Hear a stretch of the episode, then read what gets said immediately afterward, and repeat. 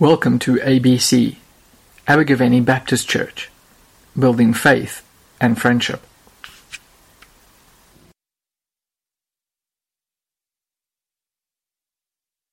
Great. We as a church have been busy working our way through one of the most famous teachings of Jesus, which is referred to as the Sermon on the Mount.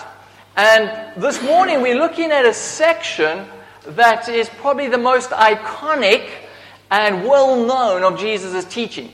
Turn the other cheek and love your enemy. But in order to really understand this teaching, we need to understand something of the context and the background over here. You will obviously know that Jesus was in Israel, but at that time the Romans had invaded Israel and were occupying the land. As a result, most of the Jewish people living in the land had been exploited and they were very poor. The Roman overlords had forced them to pay very high taxes. And so most of the Jews were very, very poor, except for a few who were actually very rich because they were complicit with the Romans. And it's within this context that a bunch of poor peasants, outcasts, start to follow Jesus. And there's nothing that they would like to see more than for the Roman occupation to come to an end and for the end of taxes. And Jesus gathers his followers, this bunch of peasants, on a hill and begins to teach them. And he says in verse 38 of Matthew chapter 5, You've heard that it was said, and then he quotes from the Old Testament law, from the law of Moses, the Jewish law eye for an eye, and tooth for a tooth. Now, many people have used this phrase as a way to justify revenge and has led to the escalation of violence and hatred. But it's actually to totally misunderstand the original purpose and intention of that phrase. It was given to the judges to ensure that the punishment fitted the crime. It was to prevent the escalation of violence. See, within a cultural context where family rife, family feuds, and uh, blood revenge was rife, where the common taught was if you kill one of ours, we will kill seven of yours. The principle of an eye for an eye was to ensure there wasn't an escalation of violence, to ensure there weren't personal vendettas. It was to ensure justice. It was to ensure that the punishment fitted the crime. Only an eye for an eye. Now we shouldn't think that this only applies to the ancient, the ancient world. For when we are wronged, we also want revenge. We don't just want to get even, we want to make them pay. Maybe it's just me, but when I'm driving along the motorway and someone hoots at me, I immediately want to catch up with them and hoot back. And not just once, multiple times. I want to teach them never to hoot at me again. I am not living by a hoot for a hoot. Now, I'm sure none of you are like that. And this, this principle of an eye for an eye, the law of tit for tat, is also seen in the way we love. Jesus says in verse 43, You have heard that it was said, Love your neighbor and hate your enemy. In other words, love those who love you and hate those who hate you. Eye for eye, tit for tat. And it's a basic principle of retaliation that we live by. If you do harm to me, I'll do harm to you. But if you scratch my back, I'll scratch yours. The basic principle of retaliation that most humans live by, and it's almost what seems to mean and make us human. But then comes the shocking thing. Jesus says in verse 39, But I tell you, do not resist an evil person. And then he says again in verse 44 But I tell you, love your enemy. Jesus is opening up. He's calling, he's saying to his followers, there's this bunch of peasants. He's showing them a whole new way to be human. A way that doesn't seek revenge. A way that doesn't join armed resistance. A way that reflects the generosity and the love of God.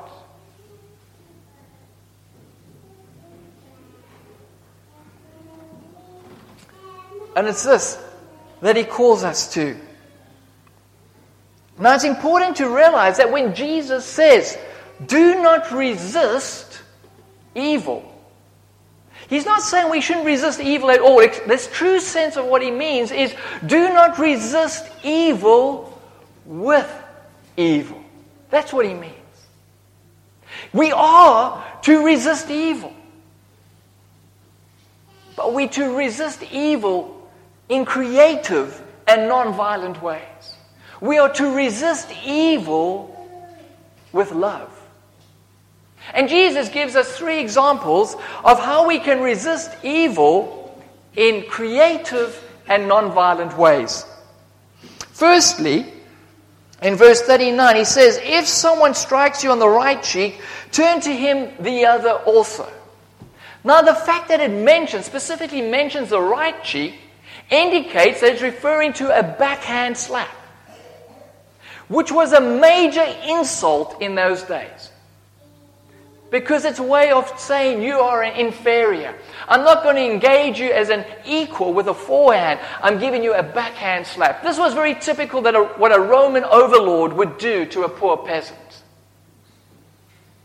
How should they respond? Hit him back?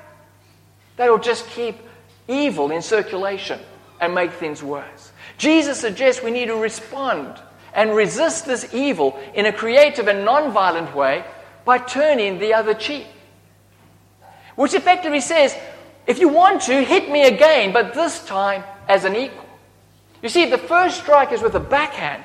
To turn the cheek is to say, hit me with a forehand. And you can see the, the confusion that must come over this Roman overlord. I want to hit this guy, but not like this, not as an equal. What do I do? The second example is in verse 40. It says, If someone wants to sue you and take your tunic, let him have your cloak as well. The rich and the powerful were exploiting the poor through very high taxes and the like, and leading them to shame. When they couldn't pay their debt, they were taking them to court and literally suing them for their shirt off the back. Again, can we imagine the scene? Jesus suggests this is the way you should respond. Imagine a rich man dragging the poor guy into court, demanding his shirt, and the poor guy says, You want my shirt? Sure, here you go. Take my cloak as well. And we need to bear in mind that's all they used to wear.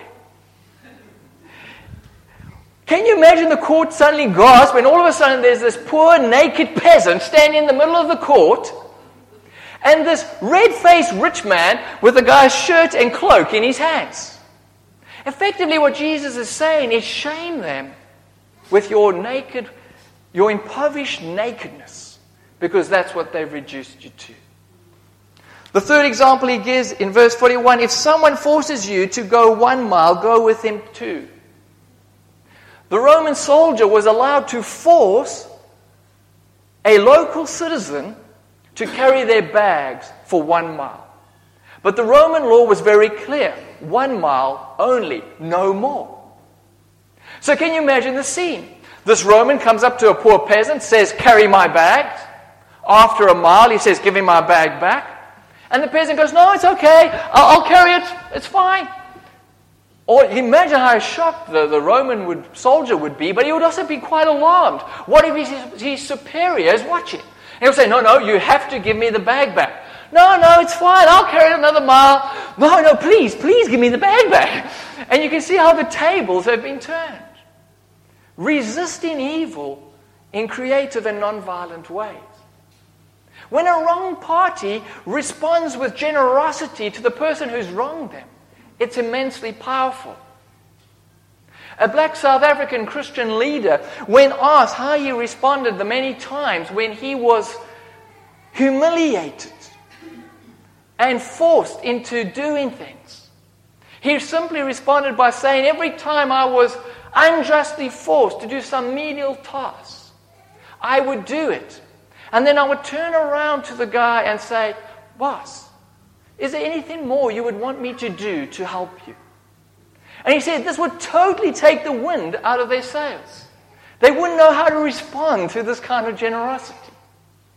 Resisting evil in creative and non-violent ways. But Jesus suggests this is not enough.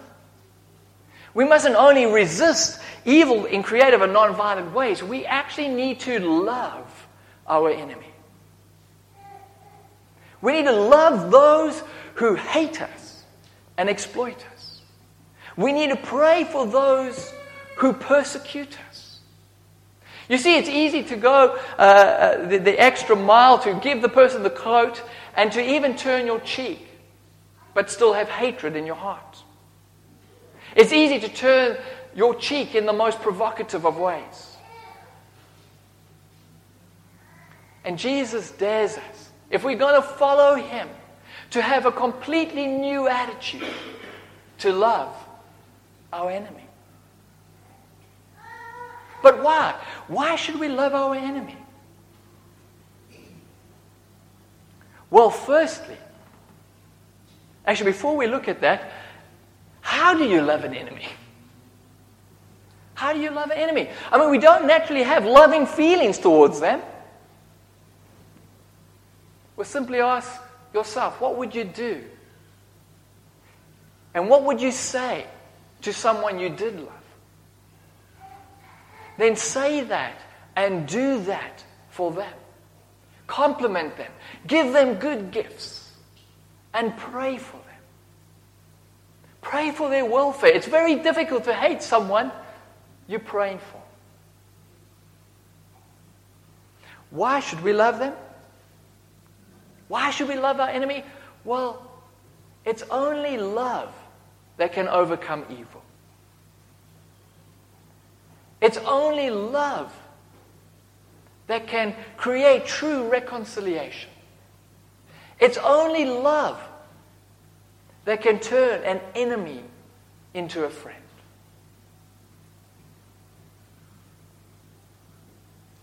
Is it possible?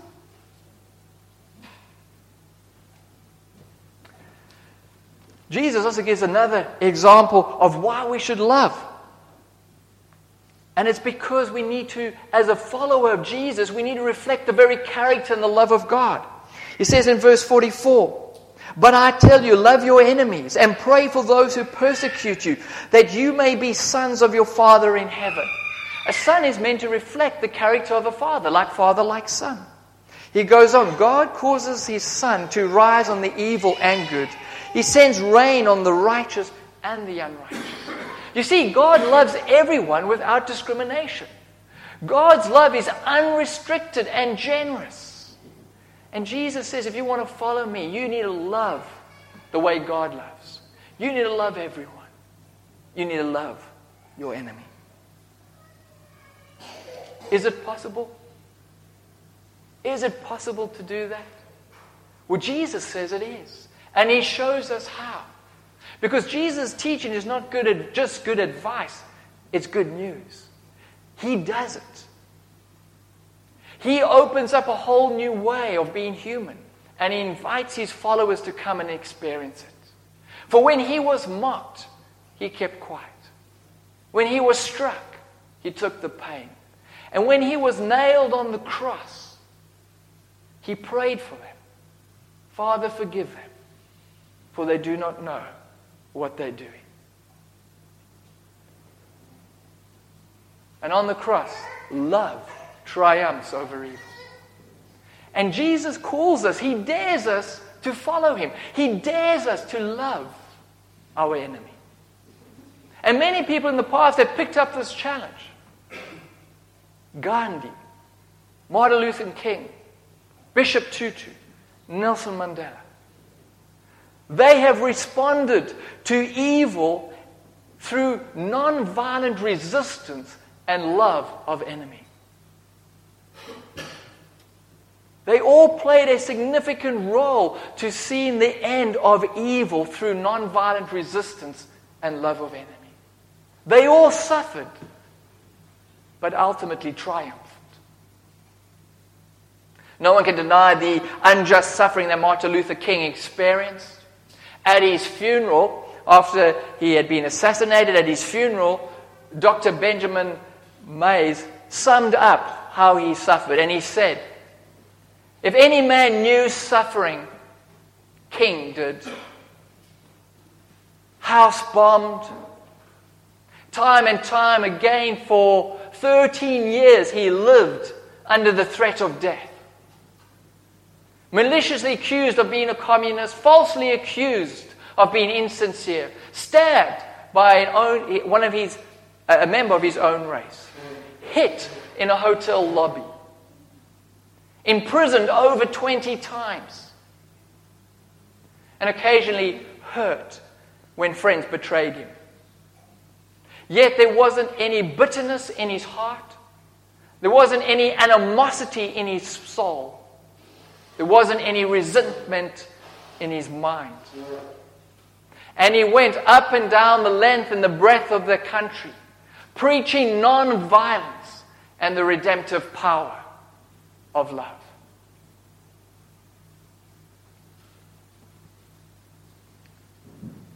Victoria and I, for our honeymoon, we went to the Maldives. And we just happened to be on one of the few islands that had really good surf. And I just happened to have my wave ski surfboard with me.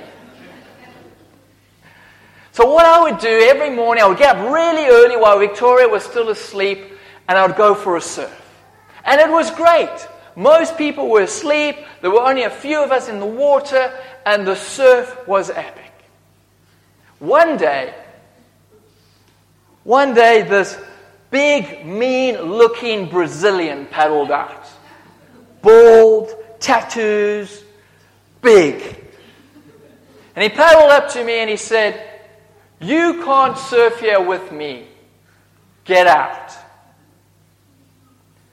So what I thought I would do, I thought I would, I would just move further down and go onto the inside and catch some of the smaller waves. This wasn't because of love for enemy, this was because he was bigger than me. and he was mean looking. While I was there, I noticed him, I watched him catch a wave, and realized he actually really wasn't that good a surfer. Which I thought was typical of most guys with an attitude. They normally can't surf. Nevertheless, he did catch this really big wave, and it was barreling. You know how surfers love to be in the barrel where the wave is coming over them? But unfortunately, he wasn't in the barrel.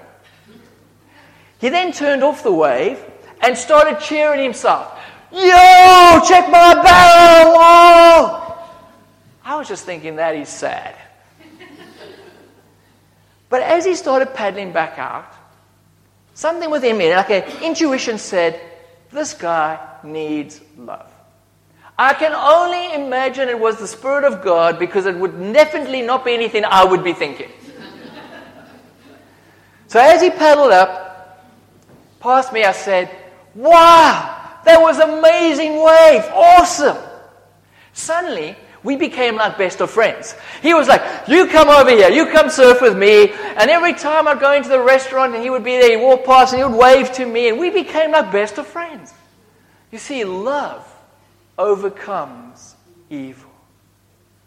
Jesus calls us not to resist evil with evil, but to resist evil with love.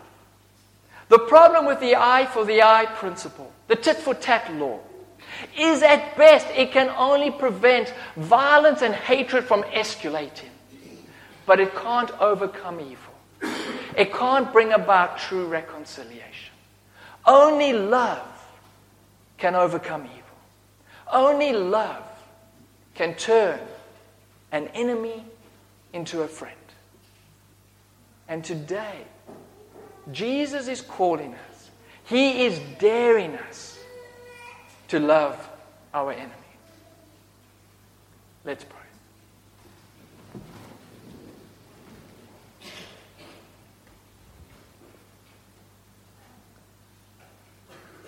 Heavenly Father, we thank you for Jesus. We thank you for the example he shows us on how to truly be human. We thank you that he has shown the way. But Father, we confess that we struggle with certain people. We struggle to love certain people. Won't you forgive us and help us to not resist evil with evil? but to resist evil with love. Won't you help us to love our enemy?